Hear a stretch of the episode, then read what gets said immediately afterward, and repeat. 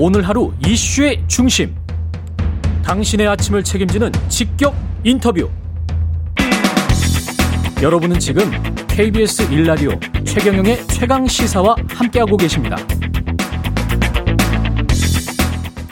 네, 국민의힘 대선 경선 막바지 향하고 있고요. 오늘부터 당원 투표 시작됩니다. 막판 뒷심을 발휘하고 있는 국민의힘 대선 경선 후보 중 한 분이죠. 원희룡 전 제주지사 연결돼 있습니다. 안녕하세요.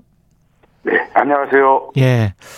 후보님 어떠십니까? 어제 마지막 TV 토론 끝났습니다. 한 10여 차례? 10, 차례 정도 가졌죠? TV 토론. 네, 네. 예. 만족하십니까? 충분히 어, 역량을 발휘했다. 많죠. TV 토론이라는 것이 예. 예.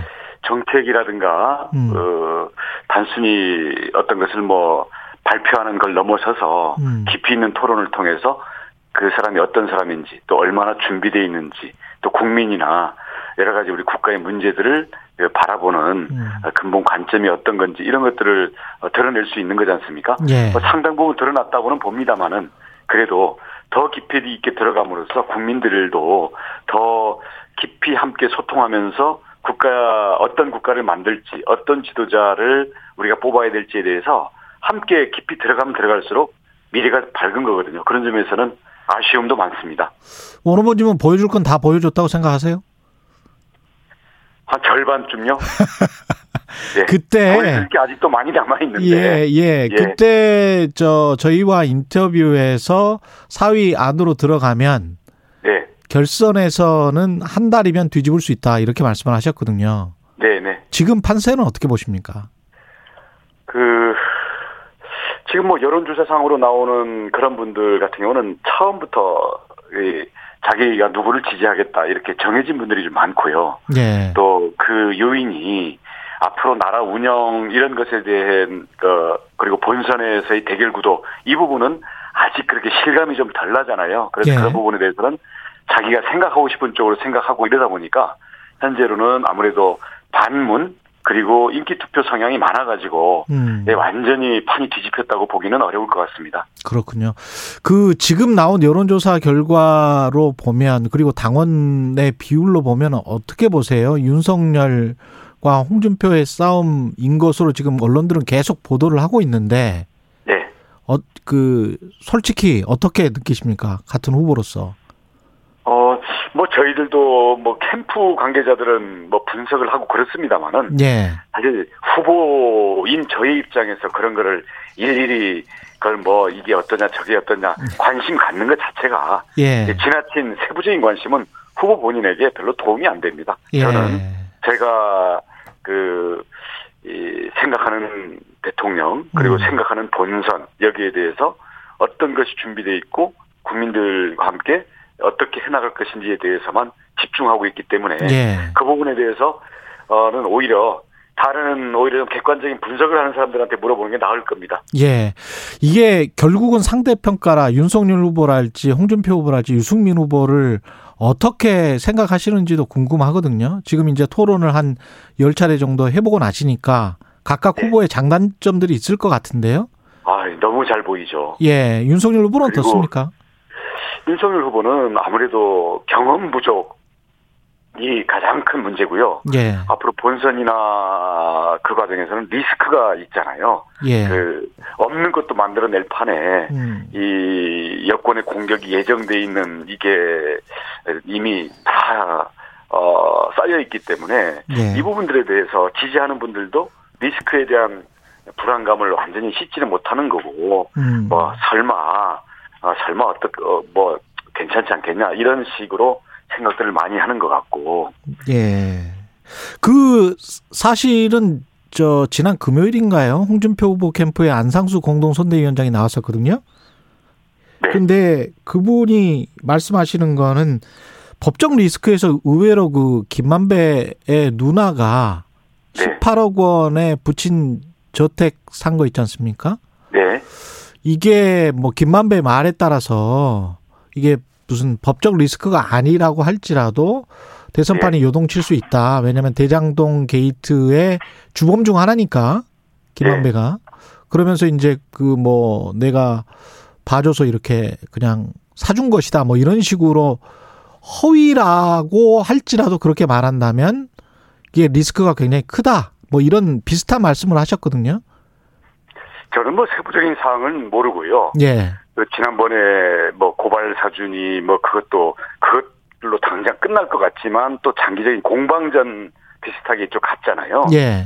네, 그래서 그런 의혹이 나온다 그래가지고 그걸로 뭐 완전히 끝난다거나 이렇게 단정 지을 수는 없는데 음. 아무튼 최소한 공방으로 계속 벌어지다 보면 초점이 정책이라든지 자기의 장점을 국민들에게 살릴 수 있는 쪽이 아니라 수세에 몰리고 그러다 보면 상대가 이제 이재명 후보인데 이재명 후보의 문제점이나 이런 걸 파고들 수 있는 그 공세 주도권을 갖지 못하는 문제가 생기거든요. 예. 그런 점에서 어 리스크가 있는 게 사실이죠. 홍준표 후보는요. 어 보니까 예. 대통령이 되실 생각이 없으신 것 같아요. 왜요? 아 왜냐하면 예. 대통령이 되시려고 하면 예. 어, 예를 들어서 이 공약도 좀 준비를 해와야 되고요. 자기 예. 자기가 발표하는 공약 아닙니까? 음. 근데 자기가 발표한 공약에 대해서 질문을 했다고 해가지고 같은 당의 후보한테 야비하고 역겹다라고 해서 아, 다시는 그- 안볼 사람 예 아니 그- 제가 그 부분 봤어요, 저도. 하는 얘기가 아니라 예. 예. 그렇게 얘기를 하는 사람이 또 어, 자기가 여론조사 잘 나온다고 또이 의기양양해가지고 어, 자기 밑에 부하로 들어와라 이런 식으로 얘기하는 거 보니까 아 이분은 대통령 되려고 진지하게 문제를 씨름하고 사람을 어 정말 중시해서 어. 사람을 어떻게 하나라도 자기 편으로 만들기 위해서 이 어, 정말 그 고심하고 자기 품을 넓히는 데에는 별 관심이 없으시고 4년분 전보다 더 후퇴했구나 이런 느낌? 원희룡 후보 본인은 어떻게 생각하십니까?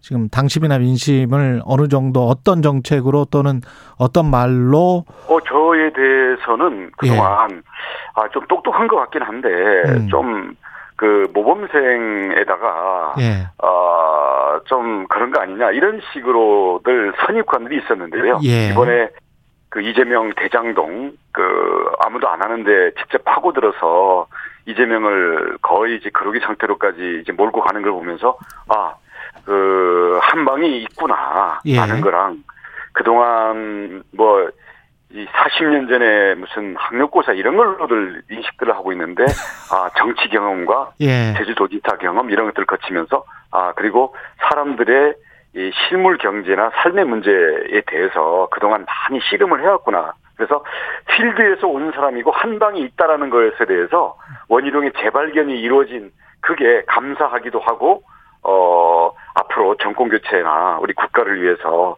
이 국민들이 저에게 이할 일을 주시는 거라고 봅니다. 이재명 후보의 대장동은 본선에서 계속 이재명 후보의 발목을 잡을 것이다 이렇게 생각하십니까? 대장동 하나만은 아니고요. 예. 왜냐하면 대장동 하나만 얘기하면 국민들이 이제 질리지 않겠어요? 예. 근데 대장동뿐이 아니라 이제 그 뭐 백현동도 있고 이런 도덕성의 문제가 될 거고요. 음. 근데 이재명을 지지하려는 사람은 도덕성은 뭐 어, 아무리 나빠도 뭐 상관없다. 그 악당이어도 뭐 우리를 위해서 할 일만 잘하면 된다. 귀만 잘 잡으면 된다. 이런 식의 생각을 갖고 지지하는 분들이 많기 때문에 그 능력과 엄- 업적 그리고 앞으로 하겠다는 이재명은 한다. 예, 그 하겠다는 게 가짜라는 것을 음. 정면으로 그것을 깨줘야죠. 그래서 예. 그런 부분에서 이어지는 거기 때문에 그런 점에선 어, 제가 역할을 할 겁니다. 원희룡 후보 같은 경우는 이제 1호 공약으로 코로나 담대한 회복 100조 원 프로젝트를 내걸었단 말이죠. 네. 그리고 부동산 정상화, 저출생 공약까지 어떤 내용들인지 좀 설명을 해 주십시오. 이 부분도. 예, 우선 코로나로 예. 가장 그 고통이 집중되고 어, 완전히 그 파탄 상태로 몰려 있는 분들이 자영업자, 소상공인들이거든요. 예. 그렇지 않아도 힘든데 그래서 여기에 대해서는 손실 보상을 해주고 앞으로 경쟁력을 가질 수 있도록 이, 이 상권 지원을 중심으로 해서 어, 우리나라 자영업자들에서 지원을 해줘야 돼요. 상권 지원을 아. 하겠다. 예. 개인 지원은 사실은 저 밑빠진 독에 물 붓기고 그건 음. 개인의 경쟁력을 키워야 되는 부분이 있고요. 예. 상권 지원이든지 앞으로는 간접적인 지원들을 좀 많이 해야 됩니다. 음. 아 그렇게 하고 지금 내 집 마련이 너무 어렵고 포기들을 하잖아요. 예. 국민들이 내 집 마련을 포기해버린 나라는 희망이 없습니다. 활력이 없어요. 그리고 음. 그런 전부 남을 원망하고 끊임없는 그 분노와 증오의 그런 악순환으로 빠질 수 있거든요. 예. 그래서 뭐 5년 뒤, 10년 뒤에 뭐 집을 지어서 뭐 반값에 주겠다, 4분의 1 값에 주겠다라는 이런 허황된 공약이 아니라 예. 지금 보금자리론 1년에 21조씩 나가고 있는데 음. 이것을 방, 관점을 전환해서 국민들이 내 집 마련할 때 처음으로 내 집을 마련하는 사람들에게는 무주택자들에게는 절반을 친정이나 친가에서 지원해 주듯이 지원해 주고 대신 거기는 등기부상 지분을 국가가 갖는 그런 음. 반반 투자를 하자. 예. 이렇게 되면 꼭 뭐 두세 시간 전철 타고 버스 타고 그 뭐 잠자면서 출퇴근 왔다 갔다 하지 않더라도 직장 가깝고 내가 아이들을 키우면서 살아야 되는 그곳에서 국가가 절반을 부담해주고 원리금 아 원금 상환 부담이 없으니까 예. 일단 내 집을 마련해 놓고 그다음 벌면서 갚든지 벌면서 그걸 인수하는 방향으로 내 집 마련에 대한 국가 투자의 반반 주택을 어 공약으로 내세웠고요. 이 부분에 대해서는 실제 금융이나 부동산 전문가들도 이 부분에 대해서는 어떤 현실성이나 가장 좋은 공약인 것 같다. 물론 네. 디테일은 더 연구를 해야 되겠지만 그런 좋은 평가를 받고 있습니다.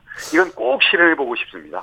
오늘부터 사실 저 투표가 시작이어서 이게 막판에 무슨 혹시 단일화나 뭐 이런 거는 이제 있을 수가 없죠 일정상 아, 이건 있을 수가 없습니다. 그렇죠 예, 예 예. 예. 예, 왜냐하면 어, 그 본선 가서 당 밖에 있는 사람이야 무슨 단일화 당연히 어, 그걸 해야 되겠지만은 어. 당원에서 경선하면 어차피 한 사람만 그렇죠, 그렇죠. 뽑힐 텐데 예. 그걸 단일화라는 것은 어. 에, 뭐 있을 수는 있겠습니다만은 그 음. 그것이 효과도 없고요. 예. 아, 그건 올바르지 않은 자세라고 봅니다.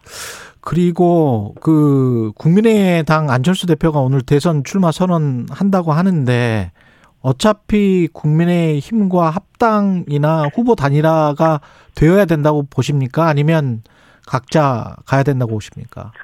단일화 해야죠. 단일화 안 하면 4년 전 선거에 재판이 될 텐데 음. 어, 그리고 단일화 안 할 명분도 없을 거라고 생각합니다. 본인이 출마하는 것 자체도 명분이, 어, 과연 국민들이 어떻게 생각할까, 거기 때문에, 그 본인이 내가 아니면 안 된다라는 걸로는 어려울 거고요. 예. 어, 어렵더라도 단일화를 해야죠. 네, 예. 국민들의 정권 교체 열망이 얼마나 그 절절하고 무서울 정도로 엄혹한데요. 네, 알겠습니다. 여기까지 듣겠습니다. 고맙습니다.